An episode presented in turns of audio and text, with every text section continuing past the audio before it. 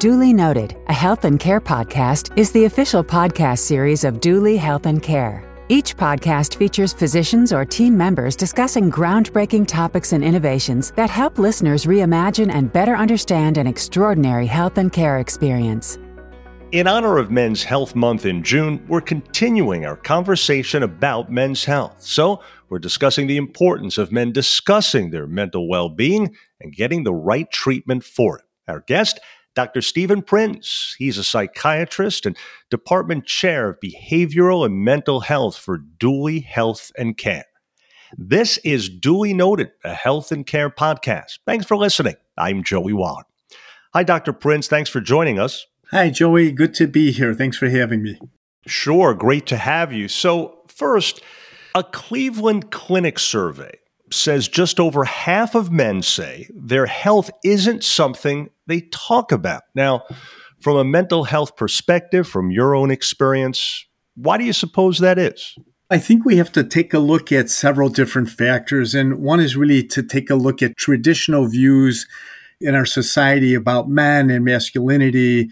And so men, for instance, are supposed to be strong, should be self-reliant, do not need to seek out health care or care in general. We also need to take a look at that men, because of this, will often seek out health care when it's actually very extreme, when they have severe symptoms. So they don't go for preventative kind of care. And then men are often feeling very vulnerable when they go for a physical exam. So, you know, a typical physical exam for a male adult involves having a rectal exam, involves having a hernia exam where their private parts are touched, and men feel very uncomfortable and vulnerable in this regard, so they often will not seek out care. Gotcha. So in recent years, it seems to me, whether it's because of social media or whatever else may be at work, there is more conversation publicly about mental health, the importance of talking about your own, of seeking out treatment for it if needed, maybe even just talking to someone that's not a professional to let someone know how you're feeling. Do you think that's getting better in society recently? I really do. I think that our culture is changing, even though there's still tremendous stigma about mental health, both for men and women, more for men than women. But I do think it's changing in a positive direction, which is very good. I think there's differences, which we'll talk about in a little bit, between men and women with mental health issues. And because of that, sometimes like depression may present differently for a man where they're more fatigued, more irritable, and that doesn't look like depression, what we think of typical depression. And so that somewhat prevents men from getting mental health as well. I still think that it's improving, like you said, but there's still the stigma, there's still social norms that say men should be strong and not talk about issues as much. They downplay symptoms more than women would do. And, you know, the, just these different triggers in our society for men versus women, men often, again, responding to more social expectations, gender role ideas. I was doing some research. I mean, I love this statement, and it says, men who understand that there's no shame in improving their health and have the mindset that the real shame is having a need for mental health, having access and choosing to not engage in getting help, we must recognize the importance of positive mental health. So really, the mental health is so much more available. There's still the stigma, but absolutely getting better. What helps a lot is when we have men that have high profiles that publicly announce that they had depression or that they're out there getting mental health. And so, for instance, like having a Michael Phelps say that he had mental health issues and it's okay to seek out treatment, that really helps men in our society seek out care. And actually, it so happens that just before beginning our conversation, I was reading a story that broke in the news about Nick Kyrgios, one of the top men's tennis players in the world, mentioning in an interview that back in twenty nineteen, when he lost at Wimbledon, he was so distraught that he considered suicide before eventually seeking out treatment. So to your point, It can happen to anyone. So having said all the above, how important to men's health and well-being is just normalizing that conversation, having men be more comfortable with sharing those feelings? Yeah, so important. If we could normalize that it's acceptable to get physical exams, and part of the physical exam is to be screened for mental health, right? So, so many men, if they're going to get mental health, it's actually a few factors. One is that we often see family members pushing men to get health. Here's where women are smarter and stronger than men. They seek out care more readily, but we also know that a strong woman in someone's life, whether that be a mother, a sister, a wife, often will push the important men in their life to seek out care. And the more that that happens, it's going to be wonderful that will normalize, you know, mental health care. I also think training like our primary care physicians, which they do a very nice job, but they have some screening tools, some simple screening tools that assess for mental health. And that's becoming more routine and part of physical exams. And that will lead to a man getting further mental health care that they so deserve.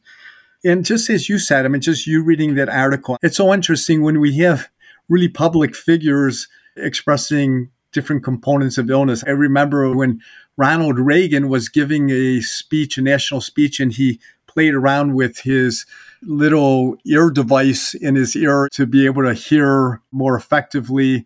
All of a sudden, the hearing business boomed in success because it was acceptable. A man could say, I could get assessed for hearing loss. And so I think we need to look at that as well. So it's very important. You mentioned something really important too. Suicide is one of the leading causes of death in young men. And if we could get young men screened routinely for physical health issues, and then we could screen them for mental health issues, we're going to really help with mental health greatly.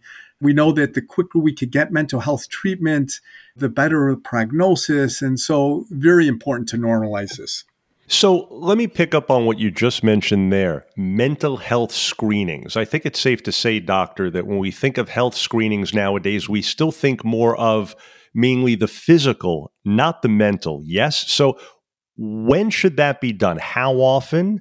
And what does that entail? If someone is getting a mental health screening, what's going to happen?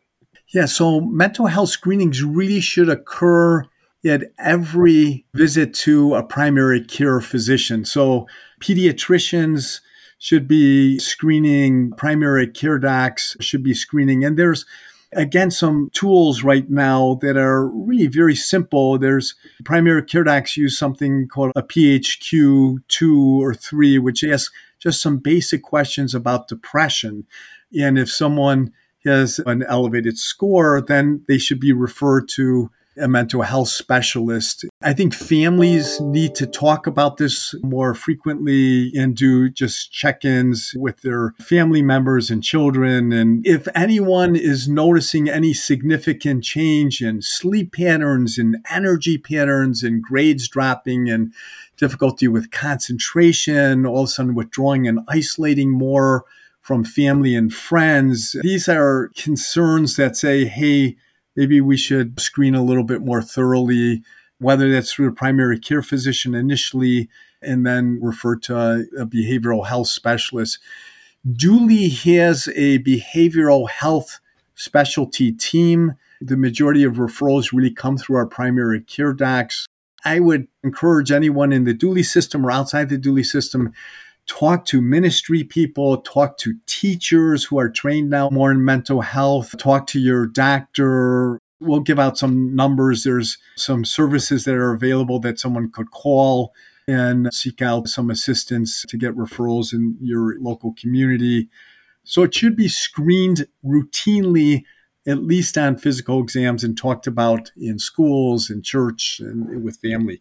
So we've touched on the difference between men and women with regard to all this, but to follow up on that, can men and women have different symptoms for the same mental illness? And in a nutshell, how do we distinguish between the two? Yeah, men and women absolutely could have different symptoms. And so I think one thing to look at is that sometimes like the symptoms of depression or anxiety in a man is masked by unhealthy coping behavior. So men, for instance, when they get depressed, they'll go into some escapist behavior, such as spending a great deal of time at work. So they may work more hours or engage more heavily in sports, which sometimes is a good thing because you release endorphins. But these kind of things could be a sign of depression, you know, sort of the isolation and withdrawal that may be socially a little bit more accepted. Men often will have more physical kinds of symptoms like headaches or upset stomach, pain. And then men often will abuse substances more often than women. So if you see like an increase in alcohol or drug use, that's often a sign of mental health concerns for men more than women. Men express anger more easily and may express aggressive kinds of behavior, which are often inappropriate anger more frequently than women. Men engage in more risky behavior, such as reckless driving, more so than women. And men will have often changes, some physical changes more than women, like changes in appetite, feeling more restless, having more difficulty with concentrating. Now, those could occur in women as well, but those are more characteristic of men. The typical signs of depression that we think about, which could occur with men and women, is the sadness feelings, that hopeless, helpless kind of sense, feeling empty, not getting pleasure from activities. That could occur in men and women, but those factors I mentioned are more characteristic of men. So you've touched on some of those factors that make men at risk for mental health issues. In summary here, what are some tips you have, whether it be for handling stress or otherwise, things men can do tangibly on their own to try to manage whatever may be causing mental strife? We all need to take a look at how could we reduce stress in our life? How do we manage this life-work balance better and take care of ourselves? So we say take some time for yourself to carve out specific time. Could be listening to music, doing mindfulness activities, meditating, getting a massage. Sometimes that touch and the pressure into the muscles could be a wonderful release of stress. Eating balanced meals, eating healthier snacks. We know there's a brain-gut connection. Uh, what we take in could help us feel better. Limiting substances like alcohol or even caffeine. Sometimes both those substances could interfere with feeling well. Make sure we're getting enough sleep. The body, especially when it's stressed, needs no more sleep. I sound like a, a P C P, but exercise daily. Exercising releases endorphins. Endorphins are these natural, like opioid feel-good substances in our brain that help. Taking deep breaths, getting more oxygen into our body. Sometimes just slowing down, counting to ten before you would react or respond to something. We know that when someone has a good sense of humor or enjoys laughing, or that releases endorphins too. So try and engage in some activities that give pleasure with humor.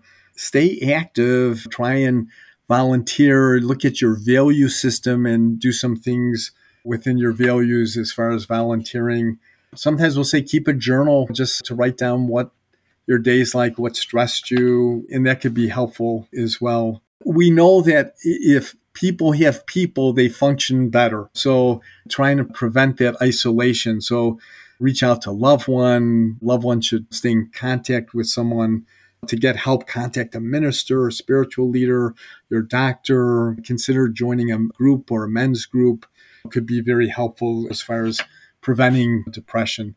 And then there's a whole bunch of hotlines. Again, I mean, I, you know, if someone dials nine eight eight, it's a suicide and crisis lifeline. So instead of nine nine nine, someone could dial nine nine eight and talk to someone. There's a disaster distressed hotline that's one eight hundred nine eight five five nine nine zero. And this line, you could talk about different mental health issues. If one's a veteran, there's a hotline for mental health. It's one eight hundred two seven three eight two five five. There's a phenomenal organization called the National Alliance of Mental Health. It's called NAMI, N A M I. They have tremendous resources for mental health, and they're eight hundred, nine five zero, six two six four. And then there's even some, you know, sites. There's something called Face It Foundation, which provides support resources for men with depression. There's an organization called Heads Up Guys. It's an organization that provides strategies to manage or prevent depression in men. So those are just some help groups that could be very valuable for men. Well, great advice, pertinent information. Thanks so much for those valuable phone numbers as well. Folks, we trust you're now more familiar with discussing and treating men's mental health. Doctor Steven Prinz, I feel less stressed already. Thanks so much again. Thank you, Joey. Great to be here with you guys. And again, great to have you with us. Now, for more information, please do visit duly health and care dot com. As Doctor Prinz mentioned, they've got a great mental health team there to help you. Again, it's duly health and care dot com. If you found this podcast helpful, please share it on your social media. And thanks again for listening to Duly Noted, a health and care podcast. Hoping your health is good health. I'm Joey Wall.